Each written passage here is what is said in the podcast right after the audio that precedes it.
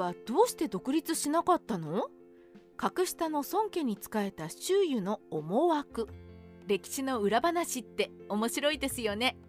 漫画や映画や小説では当たり前のように思われている事実が当たり前ではなかった。こういう話は固定化した歴史上の人物像に改定を求め古臭いイメージから解き放ち新たな魅力を見いだしてくれたりします。例えば三国志では中心扱いの周囲彼は自分より格下の孫作になぜ仕えたのでしょうなんで独立し天下を狙おうとしなかったのでしょうか周囲はどうして独立しなかったのかズバリではいつものように長い動画を見る時間がない視聴者の皆さん向けにどうして周囲が5の中心で終わり独立しなかったのかについてズバッとかいつまんで説明します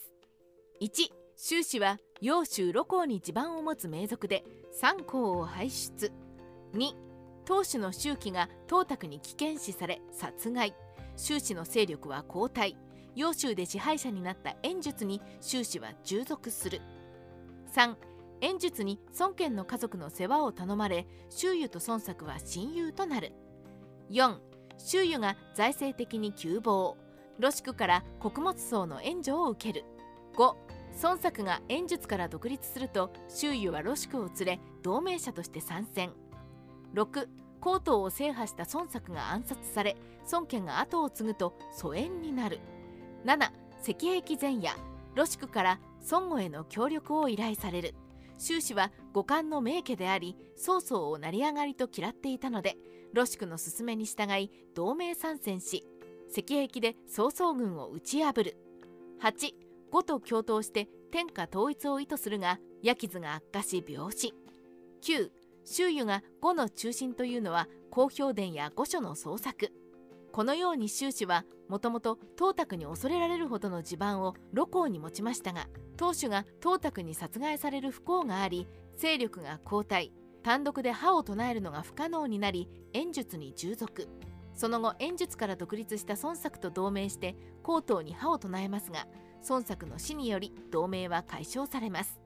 しかし共通の脅威である曹操の侵攻にロシクを介して孫権と同盟し水軍を用いて曹操軍を撃退。いよいよ駅州に歯を唱えようとしますが繁盛攻めで受けた焼傷が悪化して病死しました。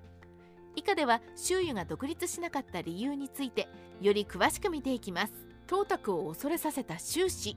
周囲の家系は重祖父の周慶そして周慶の子周中が続けて三皇の大位に上るなど名家です。周中の子周期は落葉令の頃董卓の戦王を嫌い漢を辞して故郷の露光に帰り弟と共に人物を優遇したので香水と淮水の間で勢力は盛んになり周期の馬車には常に100余りが付き従うほどでした。ところが周期は洛陽で帝が崩御したと聞き洛陽に残る父の周中に前後策を相談しようと上京したところで周氏を危険視する董卓に捕らえられ殺害されました。これにより周氏の勢力はガタ落ちしその後揚州を支配した演術に従属します。演術は武将孫権の家族の世話を周氏に命じここで屋敷を提供したのが周囲の家でこの縁で周囲と孫作は断金の交わりを結ぶことになりました。財政的に窮乏し単独で戦えない周囲演術に従属した周囲ですが周氏の勢力後退は深刻で一族老頭を養う資金にさえ困ります。そこで金策に出た周囲に祖法家のロシクが穀物層の一つをプレゼントしました。周囲はこのことを終生の恩義とすると共にロシクとの交流を結びます。そんな折に孫作が力をつけ演術から離脱して独立し竜陽を破ってコートを落とそうと画策。周囲はロシクを強引に誘い断金の交わりを帰化として同盟軍として加わります。本当なら周囲単独で歯を唱えたいところですが衰えた周氏の勢力では難しいので孫作とくっついて後で取り分を得ようということなのでしょう。周囲の功績は目覚ましいのですが途中で演術に呼び戻され将軍に任命されます。しかし演術には先がないと見た周囲は巨僧の県庁になりたいと嘘を言いそのまま赴任しないで孫作のもとに逃げていきました。ここで周氏は演術に従う派と孫作に従う派に二分したようで結果的には孫作に組みした周囲が勝ち組になります。なぜか露光に出される周囲功績抜群の周囲ですが江東を制覇した孫作からは意外な命令が下ります。周囲の聖望が露光に著しいとして5から出して牛舎の備えとしたというのです。そしてその後は周囲を別動隊のようにして扱い高価大使として慶州に攻め入らせ露光の官を落とした時に美女として名高い大京小京を得て大京は自分がめとり小京は周囲にめとらせています。周囲の聖望が露光に著しいのは周囲が露光の名族だから当然です。これは孫作が命じたのではなく同盟相手の周囲が平定作業も一段落したし俺は地盤の露光に戻り孫作をサポートしようと言い出した結果ではないでしょうか。孫権の後見人ではない周囲西暦200年孫作は虚構の触覚に襲われ重傷を負い傷が元で死亡。弟の孫権が後を継ぎます。秘宝を聞いた周囲は兵を率いて喪に赴き後にとどまり中国軍として長子の長将とともに習字を取り仕切ったとありいかにも周囲の中心ぶりが見えるようですが兵を率いてという表現が引っかかります。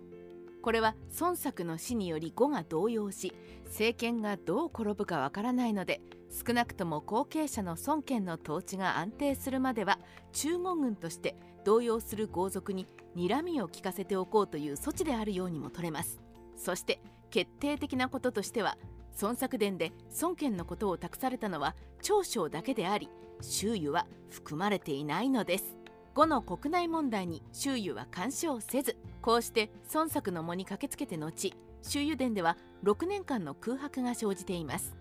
ではこの間後では何事もなく平和だったのかといえばそうではなく御主殿では孫権が長所を死としたり露宿や諸葛金を幕僚に加えたり部隊を分けて三越を討伐させたり高祖を征伐させたりして旅藩太子寺関東周隊旅網定府画政孫翼孫湯とさまざまな部長が動いていますが周囲の名前は一度出てくるだけです。この孫悟国内の重大事にどうして周囲の名前がほぼ出てこないのか。それは周囲が孫権の配下ではない同盟相手であり国内問題で頼るということができなかったからだと推測できないでしょうか。西暦206年周囲は甲賀大主高祖が将の東竜を派遣して兵数1000人を率いて蔡宗に入らせたのを迎撃して撃破し交流を生け捕りにして呉に送っています。しかしこの手柄に対する孫権からの報酬はありません。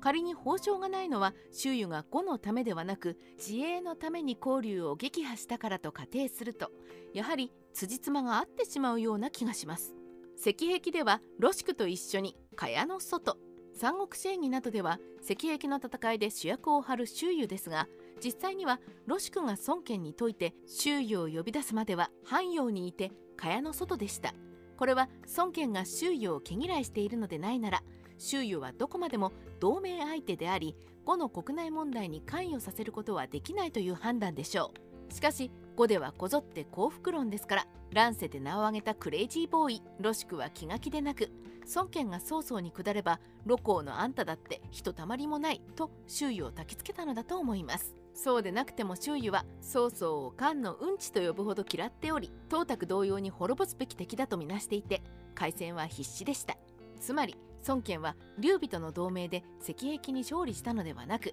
周囲劉備と同盟を組んで石壁を乗り越えたと言えるのです。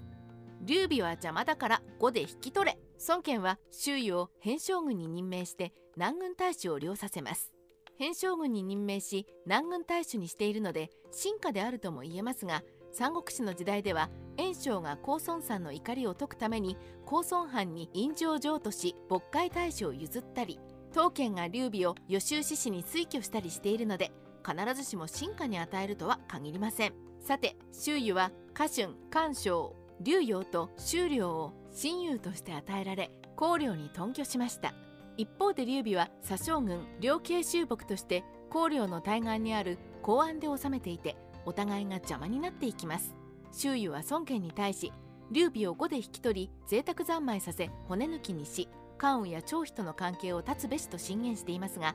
これは要するに劉備がいると慶州に勢力が伸ばせないのでお宅で引き取ってくれないかと言っているようにも取れます。しかし劉備は曹操の勢力を防ぐために必要であるとして孫権は受け入れませんでした。壮大な天下統一プランを立て潰す。その後周囲は宋人との戦いで受けた焼き図を押して孫権に対して天下統一のプランを提示します。周囲のプランでは曹操は石壁のダメージが大きくしばらくは呉を攻めないのでこの隙に孫湯と共に駅州の劉将を攻撃し長路を平らげさらに両州の馬長と同盟を結んで曹操を攻撃する準備を整えます。その上で駅州を孫湯に任せ自身は孫権と常陽を拠点にして攻めれば北方を定めることができるというのです。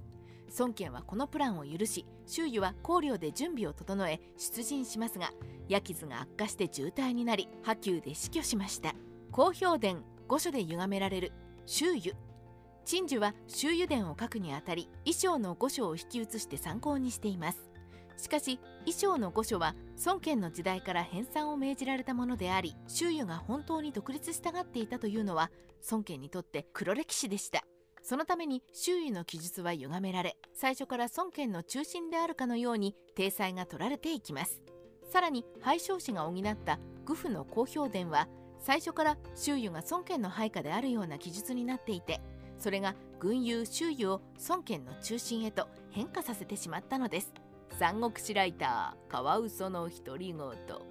周遊伝を読んでいると劉備に慶州南軍を任せられた関羽のように思えてきます。